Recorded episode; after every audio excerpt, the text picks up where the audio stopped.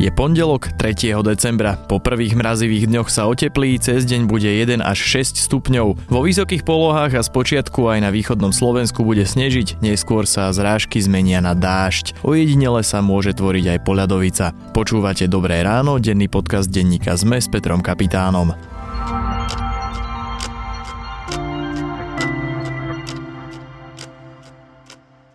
Krátky prehľad správ.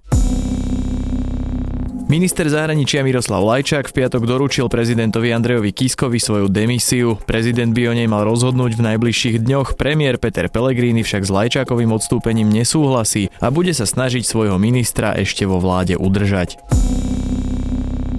No a čo, zrútil sa svet, alebo čo sa stalo? Reagoval podpredseda SNS Anton Hrnko na otázku, čo hovorí na odstúpenie Miroslava Lajčáka z postu ministra zahraničných vecí. Myslí si, že na Slovensku je toľko vodných diplomatov a ľudí, že sa dajú zbierať. Ako príklad označil seba. V zápäti však dodal, že je to záležitosťou smeru a nebude sa do toho miešať. Zrušenie Mečerových amnestí posúdi Súdny dvor Európskej únie. Okresný súd v Bratislave totiž vyhovel podaniu Milana Kryžalkoviča, advokáta Gustáva Krajčího v prípade zmareného referenda. Zmareným referendum z konca 90. rokov sa súd začal zaoberať práve po zrušení Mečiarových amnestí. Polícia stráži sudcu okresného súdu Bratislava 1 Vladimíra Sklenku, ktorý rozhodoval v obchodných sporoch okolo firmy Technopol Service. Figuruje v nich trestne stíhaný podnikateľ Marian Kočner. Sklenka doteraz rozhodoval tak, ako to vyhovovalo skupine okolo Kočnera. O ochranu požiadal sám sudca. Brexit sa nemôže pre Veľkú Britániu skončiť dobre, tvrdí to Bank of England, ktorá analyzovala všetky scenáre, ktoré prichádzajú do úvahy po odchode kráľovstva z Európskej únie. Z každého z nich vyplýva, že britská ekonomika bude rásť pomalšie. Viac správ nájdete na webe zme.sk.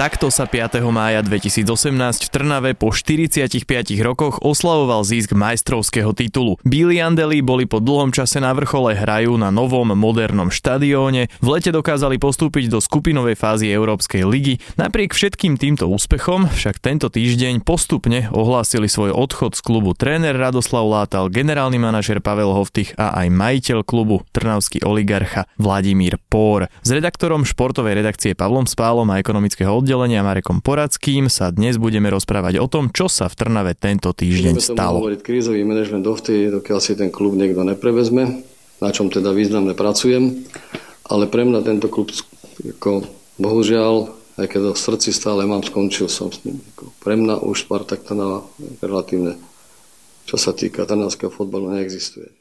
Vladimír Por sa takto v pondelok pod náporom emócií lúčil so Spartakom, o ktorý sa staral od roku 1993.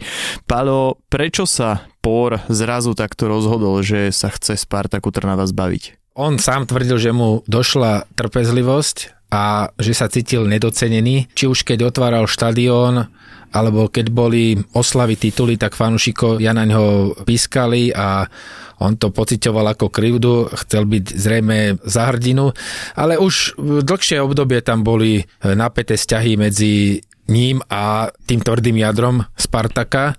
To znamená, že prišiel nejaký zlomový okamih, alebo to bolo skôr také postupné, že ho odtiaľ, dajme tomu, tí fanúšikovia vyštvali? No on tvrdí, že zlomový okamih bol posledný zápas Nitrov. Tam e, bolo nejaké slovné napadnutie aj e, trenera Radoslava Látala. Stupňovali sa opäť reakcie aj e, na sociálnych sieťach, ale dôvodov tam bude určite viacej. Čoraz viacej sa spomínajú aj rôzne obchodné záležitosti, že mohli byť za tým. Môže za tým byť napríklad aj tá finančná stránka, teda hovorí sa o tom, že na futbale sa na Slovensku nedá zarobiť, že v podstate je to len taká čierna diera, do ktorej ten majiteľ tlačí tie svoje peniaze, je to naozaj tak? Takmer všetci naši majiteľia klubov, slovenskí majiteľia futbalových klubov, tvrdia, že na futbalovom biznise sa na Slovensku nedá zarobiť. Jedinou výnimkou je Trenčín, kde či už e, holandský majiteľ alebo generálny riaditeľ Robert Rybinček tvrdia, že oni dokážu na tomto biznise si aj niečo privyrobiť a že to není nejaká čierna diera.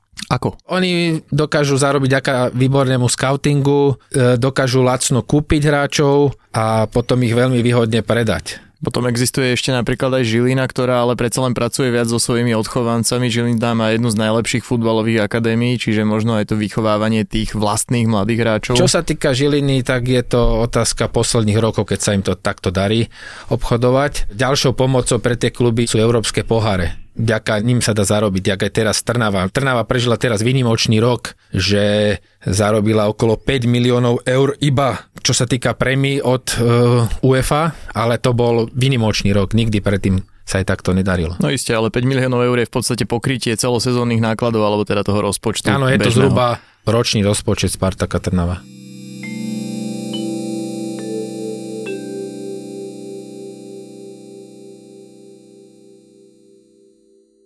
Marek, poďme sa vrátiť naspäť priamo do centra diania, do Spartaku Trnava. Kto je vlastne Vladimír Pór? Ako sa on dostal k celému svojmu majetku a akým spôsobom sa on dostal na verejnosť? No, jednou vetou by som povedal o Vladimírovi Pórovi, že je to oligarcha, ktorý býva v Trnave. On sa dostal k majetku v 90. rokoch, keď teda na Slovensku vládol svojou stranou a spolustraníkmi a koalíciou Vladimír Mečiar. On v 90. rokoch e, sprivatizoval Žos Trnava, čo je vlastne opravárenský podnik na vozne a nákladné vagóny. Neskôr sprivatizoval aj naftu k Beli, ktorú teda v konečnom dôsledku musel štátu, respektíve bývalému fondu národného majetku vrátiť, keďže v tom čase čelil trestnému oznámeniu z dôvodu, že v nafte mal vystavať fiktívne faktúry za 300 miliónov vtedajších slovenských korún. Čiže k majetku sa dostal tak, ako sa dostali všetci vtedajší podľa Vladimíra Mečera slovenská kapitálotvorná vrstva,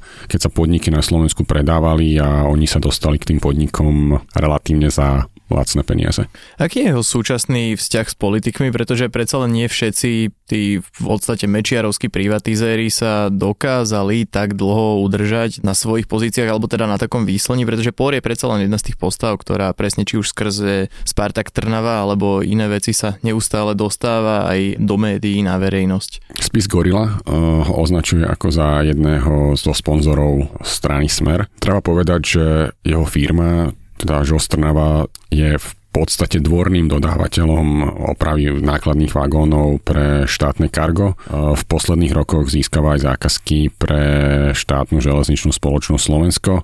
Napríklad za minulý rok tá firma získala zákazky v hodnote 37,5 milióna eur. Na druhej strane treba povedať, že Por vzťahy s politikmi vždy odmietal a tvrdil, že e, nikdy e, stranu Smer nesponzoroval. Na druhej strane tiež treba povedať, že napríklad on vlastnil e, fabriku v, v Srbsku, v meste Goš, ktorú otváral v vtedajší, respektíve bývalý premiér Robert Fico.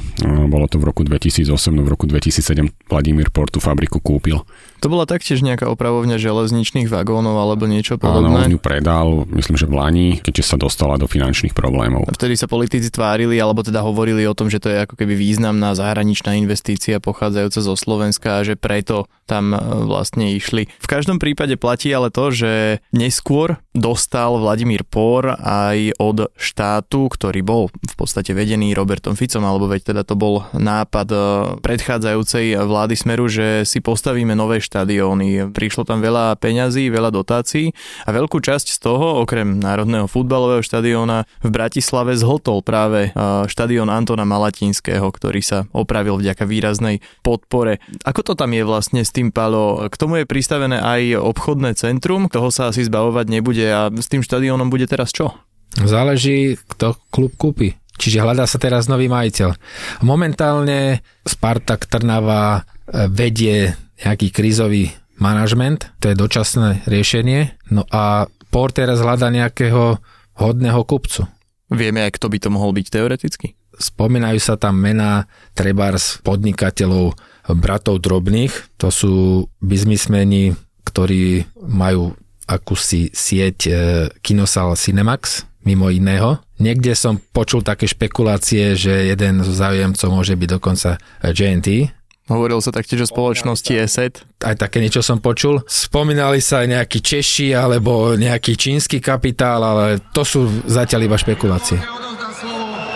Priateľovi, partnerovi a človeku, bez ktorého by tento projekt nikdy nevznikol. Pán Vladimír Por.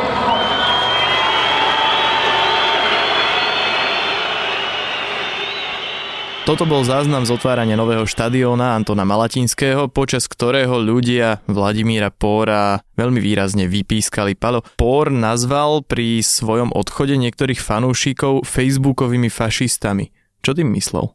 No dnes je doba sociálnych sietí. Zrejme pán Pór často čítava diskusie na sociálnych sieťach alebo v rôzne diskusie pod článkami a už toho mal plné zuby. Tak dlhodobo tam boli napäté vzťahy medzi Pórom a tvrdým jadrom, ale tento jeho krok a tieto jeho argumenty, že ho vyhnali v podstate fanúšikovia, sa nezdá ako ten hlavný. No, na to som sa presne chcel opýtať, že či je bežné, aby fanúšikovia v úvodzovkách vyhnali majiteľa klubu. Je to veľmi zvláštne vysvetlenie a zrejme tam e, hlavné dôvody budú iné, čiže zrejme to budú nejaké obchodné záležitosti. Čo teraz bude so Spartakom? Môže toto podľa teba znamenať, že Spartak bude čakať ďalších 45 rokov na ďalší titul, že ten klub sa teraz tak rozsype nejako?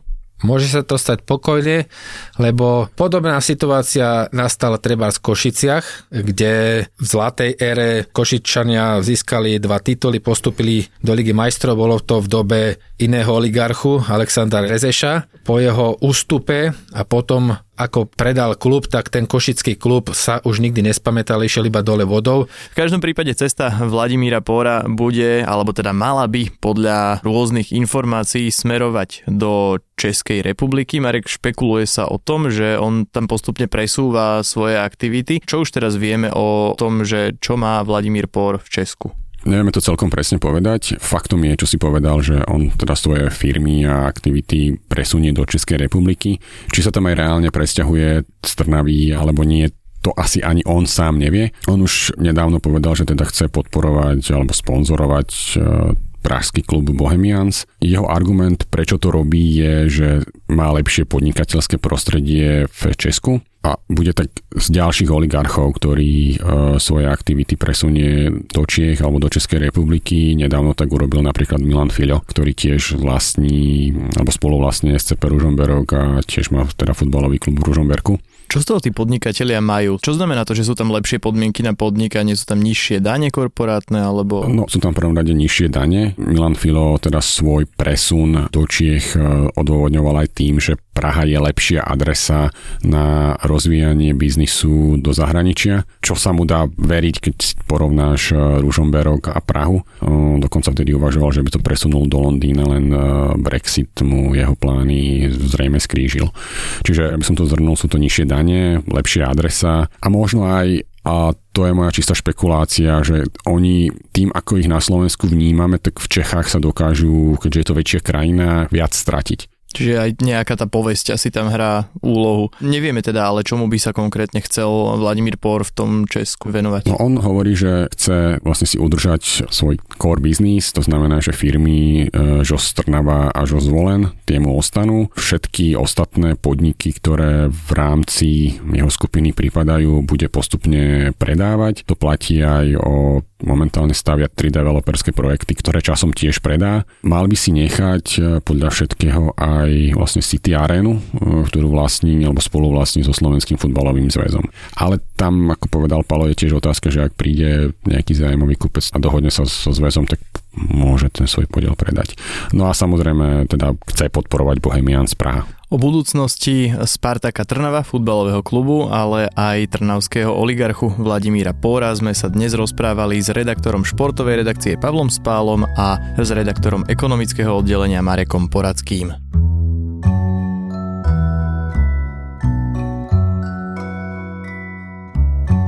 To je na dnes všetko, želáme vám krásny deň. Počúvali ste Dobré ráno, denný podcast denníka ZME s Petrom Kapitánom. Dobré ráno nájdete každé ráno na titulke ZME, v dennom newsletteri ZME alebo sa prihláste na bezplatné odoberanie každého dielu vo vašej podcastovej mobilnej aplikácii. Dobré ráno si môžete každé ráno vypočuť vo vysielaní Trnavského rádia, nájdete ho aj na streamovacej službe Spotify, Apple podcastoch, Google podcastoch alebo vo vašich domácich hlasových asistentoch. Všetky diely nájdete na adrese zme.sk lomka Dobré ráno ráno.